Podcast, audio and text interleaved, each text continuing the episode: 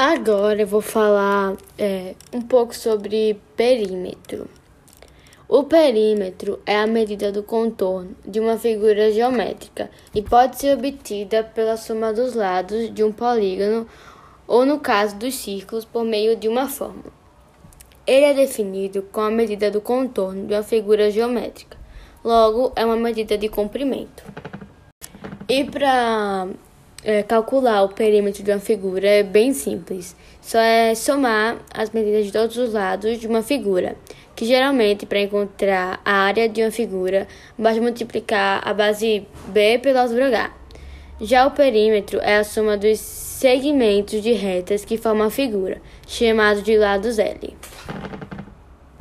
E para calcular a medida de comprimento é algo bem simples.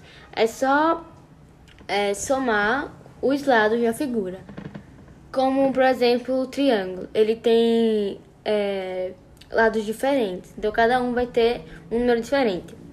Por exemplo, ele tem 3,6, 2,4 e 4,8. Aí vai somar esses dois, o que vai dar 10,8. É bem simples de fazer, é só somar os lados.